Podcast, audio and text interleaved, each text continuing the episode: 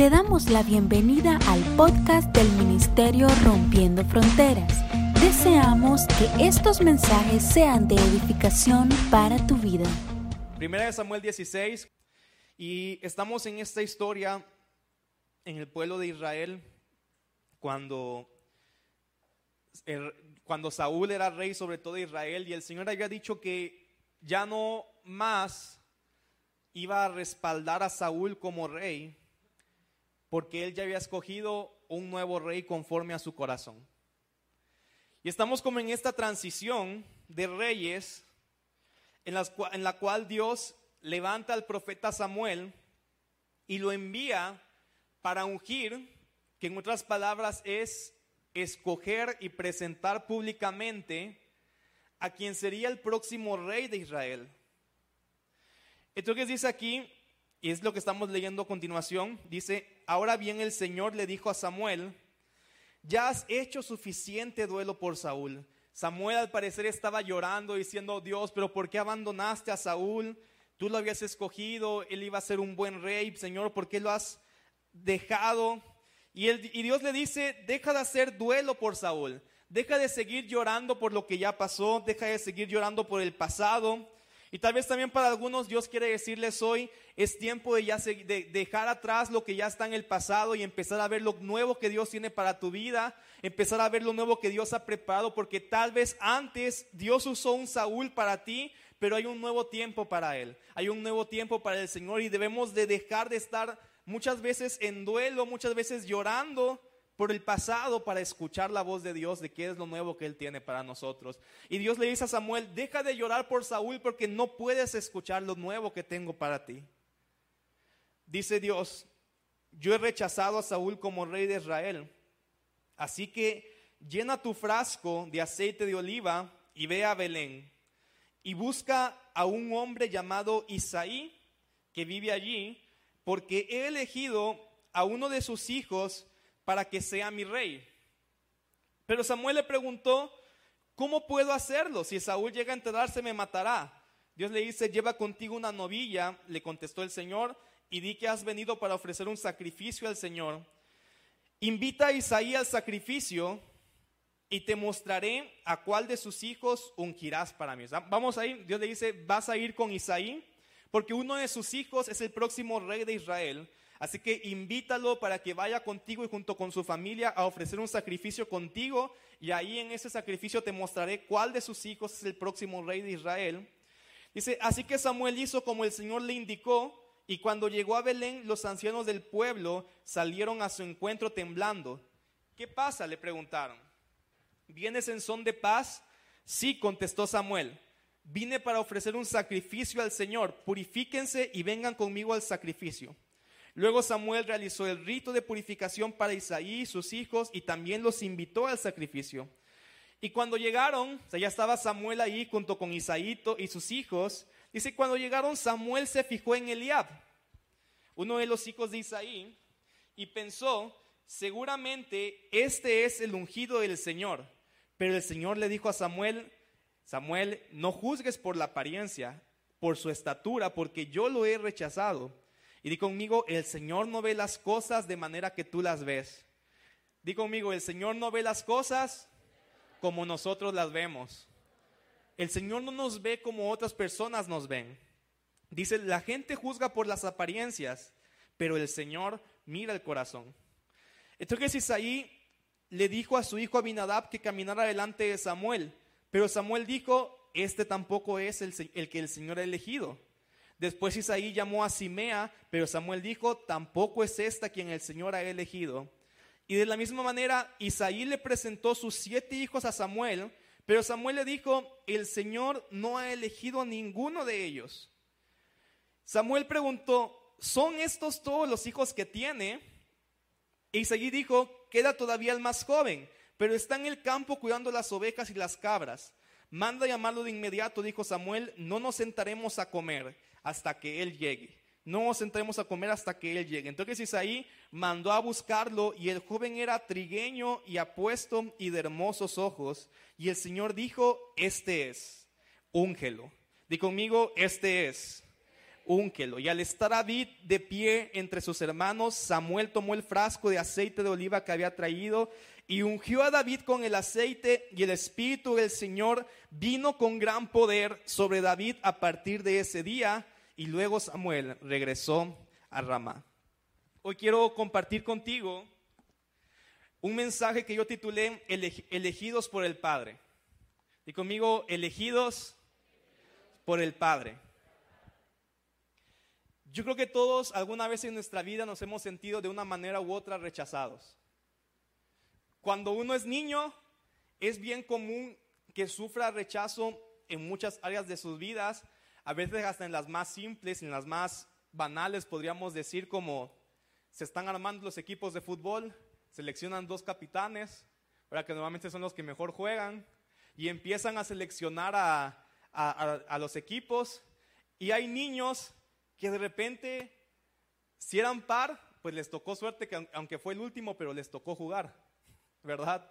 Y si eran número impar, tal vez le dijeron, bueno, tú aguanta a ver si se cansa uno y, y ya entras después, ¿verdad? Pero y hoy tal vez nos, nos puede parecer como algo insignificante, pero para un niño, muchas veces esos momentos en los cuales ven que van escogiendo a muchos otros y a él como que lo van desplazando, desplazando y desplazando, llega a tener como una marca en su corazón de sentirse como eh, no escogido, no amado, menos especial que los demás.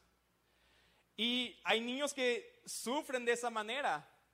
Muchas veces también pueden haber niños que llega el recreo, le dicen recreo aquí, a, o cómo se le dice, llega el recreo y todos se sientan con unos, todos se quieren sentar con otras personas y nadie quiere sentarse con él a comer. Nadie quiere estar con esa persona, lo ven tal vez como el raro del salón, lo ven tal vez como el nerd del salón, el feo, el mocos, o como le quieran decir, pero empieza a ver como un rechazo de como, no, contigo no queremos estar, no, no, no eres la persona con la cual queremos estar. Y uno sigue creciendo, y miren, aún ya de más mayores, Tal vez ya no sientes el rechazo porque no te escogen en un equipo de fútbol, pero hay personas que siguen todavía sintiendo ese rechazo, ese dolor, cuando tal vez llevas mucho tiempo buscando un trabajo y vas a entrevistas y es como que nadie te escoge.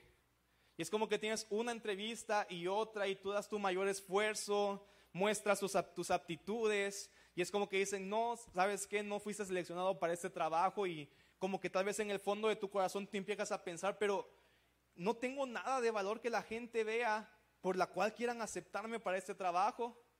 Y esa misma raíz de rechazo, ese mismo dolor interior empieza como a crecer, ya no ahora por un equipo, sino ahora porque tal vez nadie me selecciona para el trabajo que yo quisiera, nadie me selecciona para, para un matrimonio. Gente que dice tal vez, tengo tantos años, no encuentro pareja, no encuentro un novio, no encuentro una novia. Si tienes 12 años y, estás en esa crisis, tranquilo, o sea, no. Pero hay gente que tal vez se siente mayor y dice, el tiempo está pasando y en su corazón él puede estar pensando, ¿acaso nadie ve algo especial en mí? ¿Acaso no tengo nada para que alguien se fije en mí. Y hay como ese rechazo que, empezamos a sentirnos como inferiores. Empezamos a sentirnos como que, ¿por qué nadie puede apreciar algo en mí? Y terminamos creyéndolo tanto nosotros que nosotros mismos empezamos a disminuir la imagen que tenemos de nosotros mismos. Y nos creemos cada vez más incapaces, más insuficientes pero sabes, yo creo que aunque hay muchas oportunidades en las que personas externas nos lastiman con rechazo, probablemente las heridas más profundas es cuando las personas más cercanas a nosotros nos rechazan. Y cuando las personas que tenían que cuidar de nosotros y ser aquellos que nos afirmaran en nuestra identidad nos rechazan. Un padre que nos rechaza, una madre que nos rechaza. Tal vez Nunca conociste a tu padre, sentiste que él te abandonó, o lo conociste pero nunca estuvo presente, o estuvo presente pero tal vez él decidió no ser tu padre y se abandonó y fue a otra casa, tal vez fue con otra familia y no quiso ser parte de tu familia y es como que sientes que no te escogió como su hijo.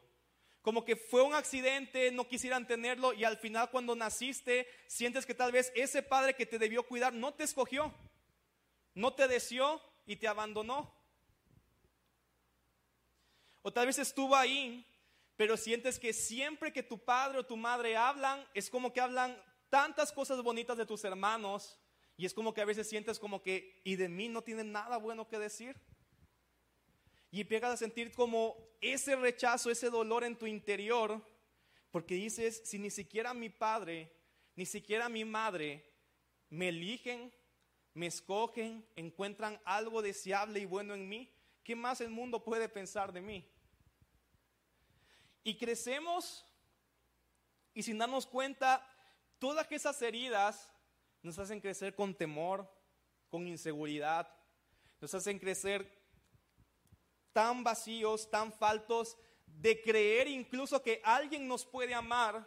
Y hay personas que llegan al matrimonio y no sienten que realmente son amados porque nunca experimentaron el amor de un padre y están inseguros, se sienten celosos, empiezan a exigir más y más y más para sentirse amados porque parece que ningún acto de amor los sacia porque siempre en el profundo de su corazón hay como una voz que le dice, en realidad no te ama, en cualquier momento te va a abandonar, en cualquier momento va a encontrar a alguien mejor que tú porque no eres lo suficientemente bueno. Y crecemos con todo eso en nuestro interior no puedes emprender un negocio tal vez porque piensas, no soy lo suficientemente bueno, voy a fracasar. Y empiezas toda tu vida como a trabarse, porque hay un rechazo en tu interior que necesita ser sanado. Hay un rechazo en tu interior que necesita ser sanado y yo creo que hoy es parte de lo que el Señor quiere hacer. Él quiere sanar porque hoy estamos diciendo, yo te quiero decir hoy que si el mundo tal vez, para el mundo no fuiste alguien escogido, yo quiero decirte que para Dios Él te ha escogido a ti. Dios te ha elegido a ti y Dios te ama. Y Dios tiene también algo especial para ti el día de hoy. David, en esta historia que acabamos de leer, se revela cómo había un rechazo de sus padres hacia él. O sea, si leemos la historia, el profeta Samuel es enviado por Dios y le dice, ve con Isaí porque e invítalo a comer contigo, e invítalo a hacer un sacrificio contigo y dile que lleve a toda su familia, porque de ahí vas a escoger al próximo rey de Israel. Y Samuel va, va con Isaí y le dice, quiero que tú me acompañes quiero que vayas conmigo, vamos a hacer un sacrificio juntos, vamos a comer juntos, pero lleva a tu familia porque es algo especial. Y sabes que Samuel llegara a tu casa y te invitara a comer, Samuel era el profeta más importante de Israel. Era como decir que llegaba el rey de Israel, era como decir que llegaba, eh, no sé, la persona más influyente de Israel. Ese era Samuel. Y Samuel estaba invitando a comer a Isaí y le dice, tengo una comida especial, lleva a tu familia. Y cuando estamos leyendo ahí, nos damos cuenta que Isaí llevó, y dice la Biblia que llevó, Isaí tenía ocho hijos y solo llevó siete. Llevó a todos sus hijos a esa comida tan especial, menos a David. David ni siquiera fue invitado por el papá. O sea, le dijo, David, tenemos una comida, ¿qué crees David? Tenemos una comida bien importante hoy. Así que por favor quédate cuidando del rebaño porque nos tenemos que ir a la comida y es importante. Entonces ahí quédate a cargo de todo y ahí te contamos luego cómo estuvo. O sea, era prácticamente lo que estaba pasando en ese momento. Se lleva a todos los hijos, pero, a, a David le dice, tú ahí te quedas cuidando el changarro y nosotros nos vamos ahí porque tenemos algo bien importante hoy. Y Samuel está ahí y es como que, y, el pasaje nos va escribiendo que que Isaí le va como, como, como presentando a sus hijos, ¿verdad? le dice, mira, este es Abinadab, y, y, lo presenta y le empieza a decir como, él es el que tiene las mejores calificaciones de todos mis hijos, le va súper bien en la escuela, probablemente él debe ser el rey porque es bien inteligente, porque es el más sabio de todos, y Samuel tal vez estaba diciendo, sí, algo así necesitamos, pero Dios le estaba diciendo, no, él no es el rey, él no es el rey. Después le traiga otro que dice que era bien alto dice, mira, te presento a este mi hijo. Él es el más fuerte de todos, es súper bueno en los deportes, así que probablemente va a ser un buen rey porque va a ser un buen guerrero, es bien atlético. Y, tal vez estaba pensando en ese momento Samuel y decía, sí, estamos en guerra, necesitamos un rey como este. Y Dios le empieza a decir nuevamente, no, este no es.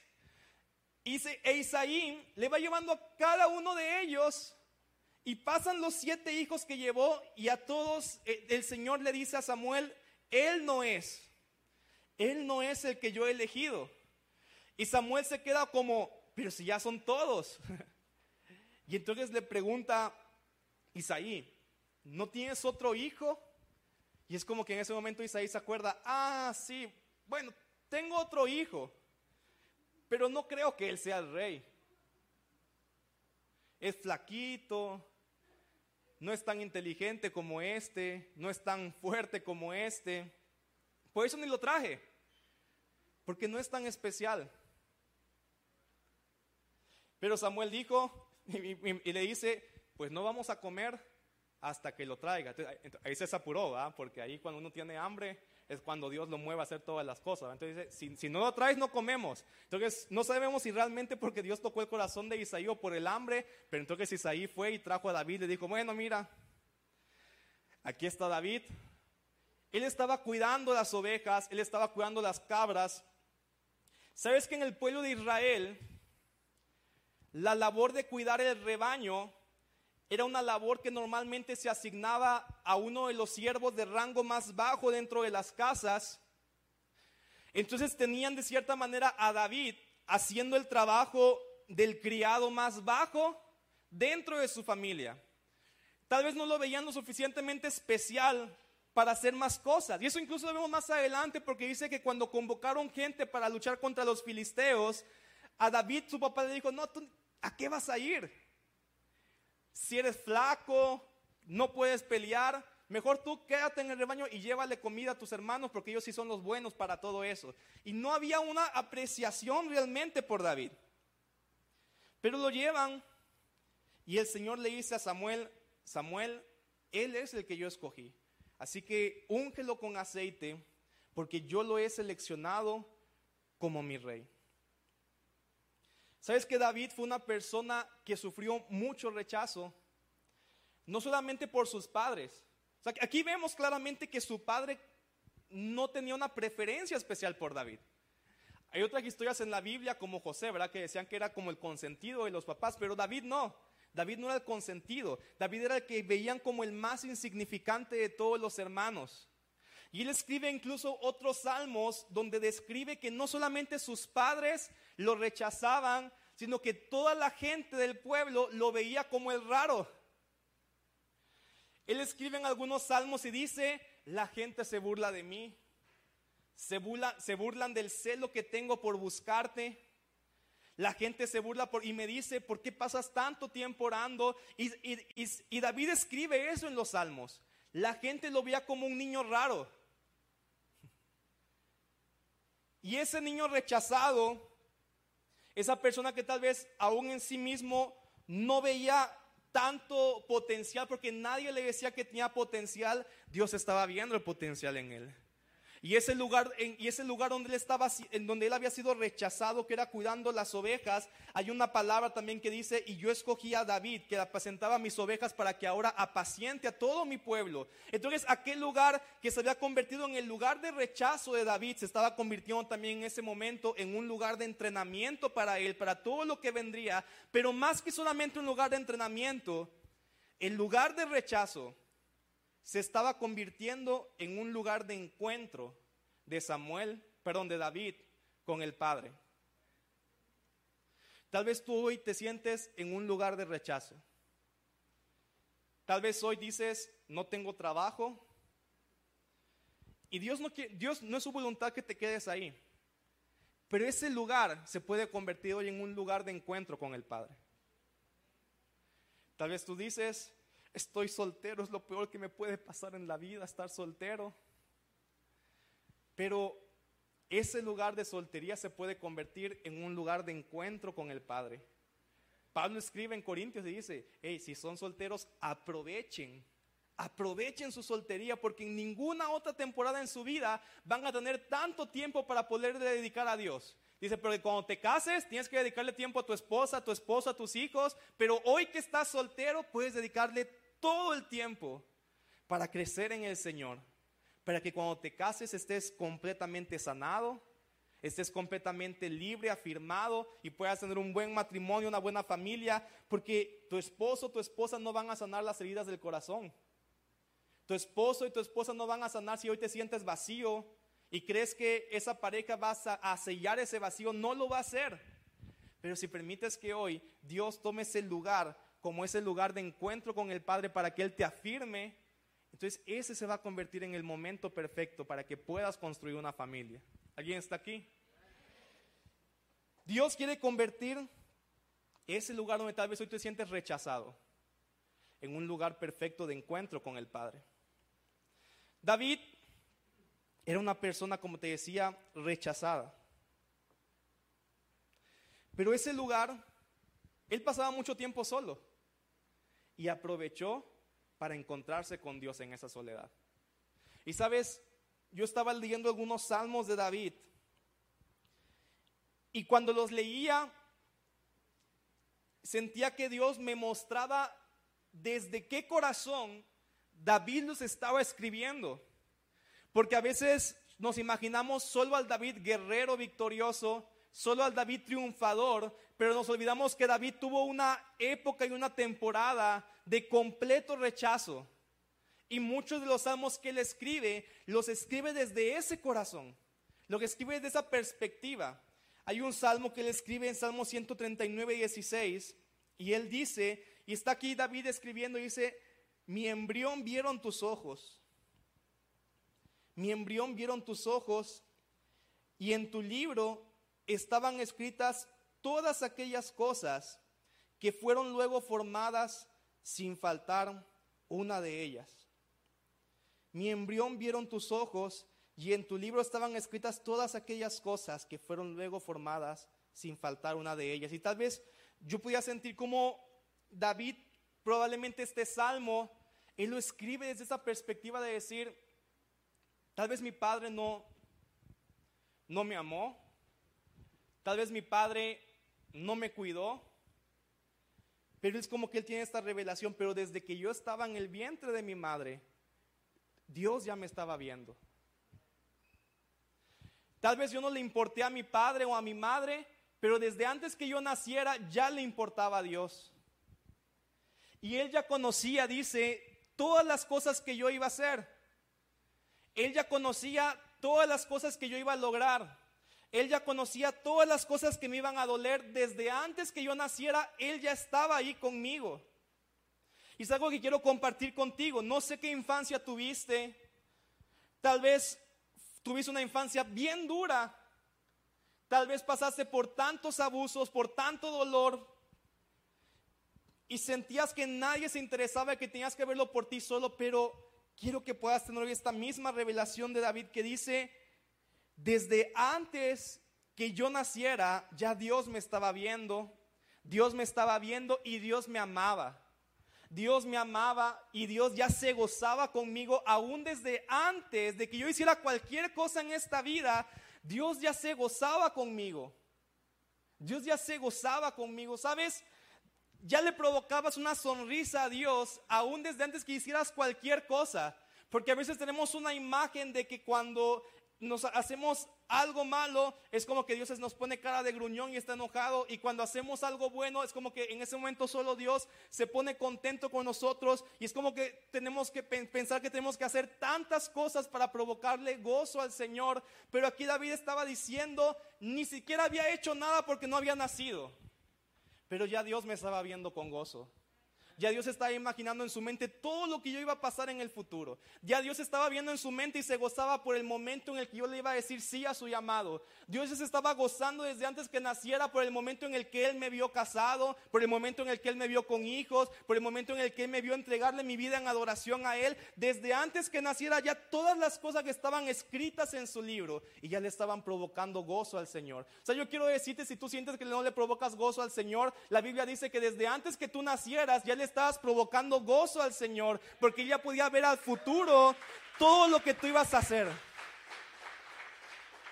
Y Él ya se estaba gozando contigo, porque Él te planeó, Él te diseñó. Y ya podía ver, y aún ni siquiera tú puedes ver hoy todo lo que está en tu futuro. Y por eso tienes ansiedad. porque nos da ansiedad porque sentimos que en el futuro algo malo va a pasar. Yo leía un meme esta semana que decía, yo pensaba que mi premonición de que algo malo va a pasar es mi sentido arácnido, pero el psicólogo me dijo que es ansiedad. Y tenemos ansiedad hoy, y es la enfermedad del siglo, porque es como que tenemos la idea de que tantas cosas malas van a pasar en el futuro. Pero David decía, mi padre ya sabía todas las cosas que me van a pasar, ya estaban escritas en su libro y yo me puedo gozar en él porque él se goza también en mí.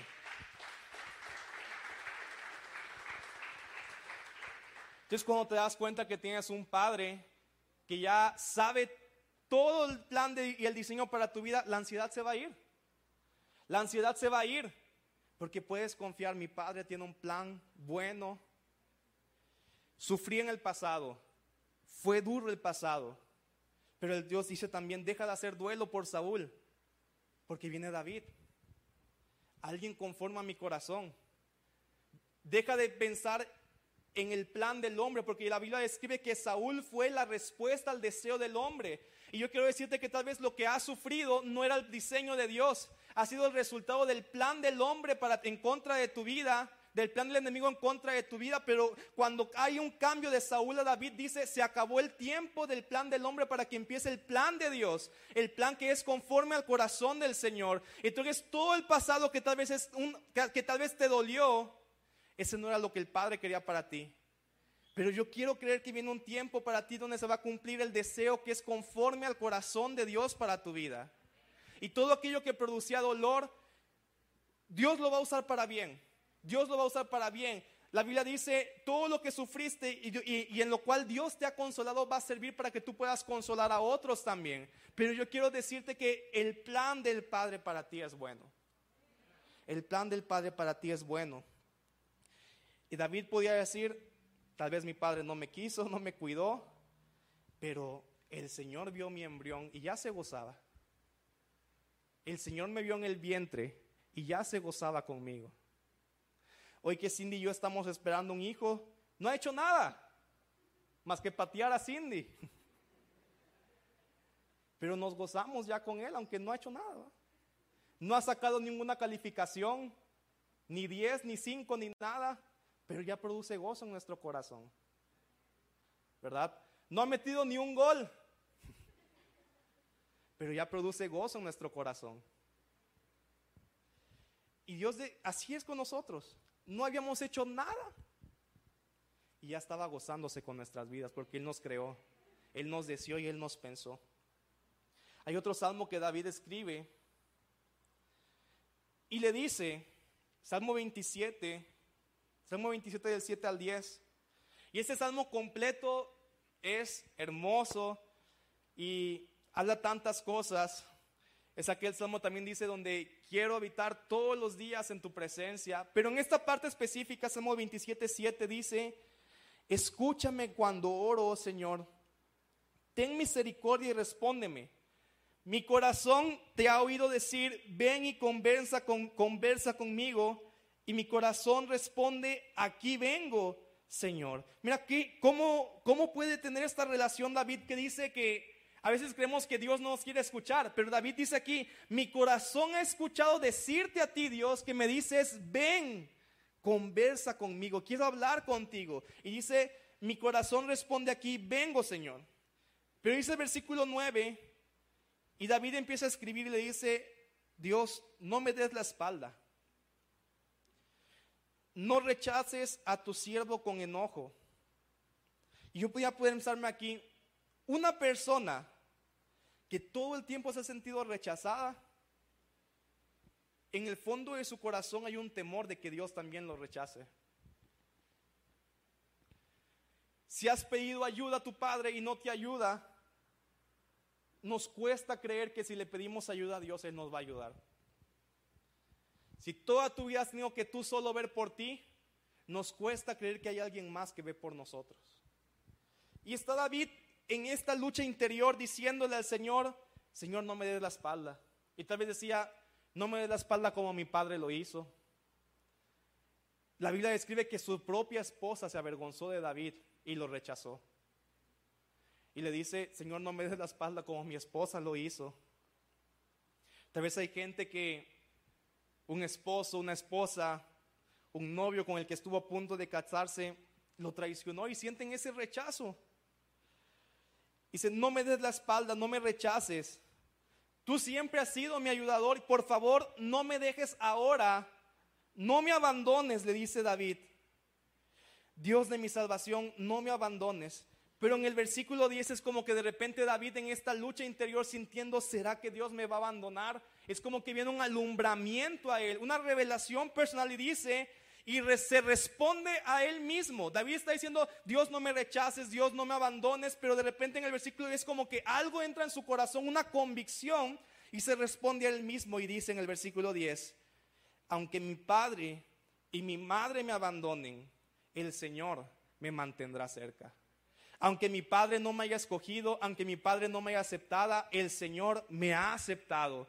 Aunque mi padre no me cuidó, el Señor está cuidando de mí. Aunque los deseos de mi padre para mi vida nunca fueron buenos y nunca declaró y ni me afirmó mi identidad, nunca dijo que habían cosas buenas en mí, el Padre sí lo está haciendo. Y por eso es que David puede decir aquí, no importa lo, que mi padre me dijo, no importa lo que mi madre me haya dicho, no importa si ellos me rechazan, no importa si ellos me abandonan porque estoy seguro de algo mi Padre Celestial nunca me va a abandonar. Mi Padre Celestial nunca me va a soltar. Y David tiene esa convicción personal y dice, yo estoy seguro. Esa marca que tienes en tu corazón, porque tu padre o tu madre te abandonaron, hoy se tiene que curar. Porque tienes que tener la convicción, aun si mi padre, aun si mi madre me abandonan, Dios está cerca de mí aun si no ven nada bueno en mí, Dios ve tantas cosas buenas en mí que envió a Jesús para que muriera por mí. Aun si mis padres y mi madre no ven un futuro en mí, Dios ya sabe cuál es mi futuro. Dios ya sabe cuál es el plan que tiene para mi vida. Dios ya sabe qué es lo bueno que Él va a hacer conmigo. Muchos pueden haberte rechazado. Pero yo quiero decirte hoy, tu Dios, tu Padre, Él no te rechaza. Tal vez nunca te escogieron para nada. Nunca dijeron, Él es el bueno para esto, pongámosla ahí. Pero yo quiero decirte, Dios te ha escogido. Dios está lleno de amor por ti a Él le encanta como eres. Dios ve todo el potencial que hay en ti. Tal vez un padre o una madre ni siquiera te quisieron poner su apellido. Pero la palabra dice que el Señor pone un sello en nosotros para que todo el mundo vea que somos de Él. Tal vez un padre o una madre se avergonzaban de que supieran que tú eras su hijo, pero Dios no se avergüenza de ti. Dios te presume, dice. Y así como a veces, yo recuerdo a mi hermana Paulette cuando llegó con una, una señora que, iba, que, era parte de la iglesia y dice, mira mi hijo, qué bonito. Y mi hermana Paulette de cinco años le dice, pues yo no le veo lo bonito, hermana. Pero un padre siempre ve bonito a su hijo, aunque parezca Chucky, pero es el Chucky más bonito del mundo. Y Dios así te ve. Tú eres su choqui.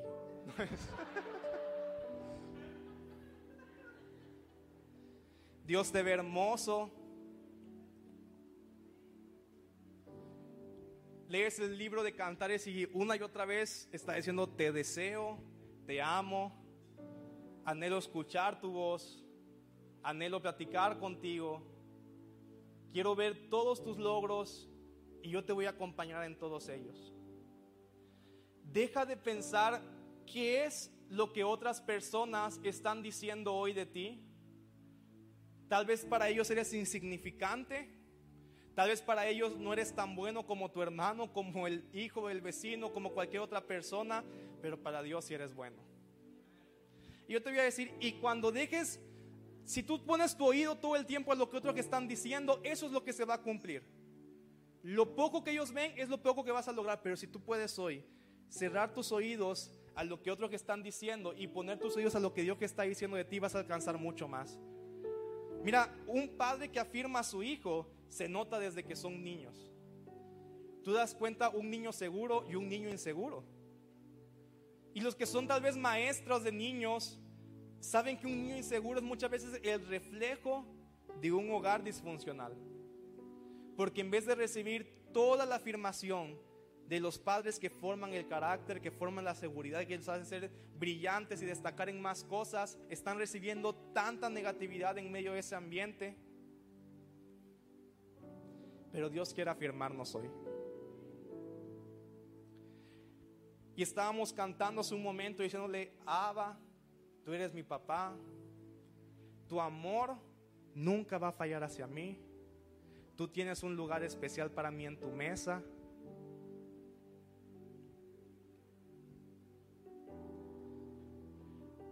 ¿Sabes? Jesús mismo sintió que ser rechazado. La Biblia dice que su pueblo no lo recibió. La Biblia dice que en su propia tierra no pudo hacer muchos milagros porque la gente lo menospreciaba.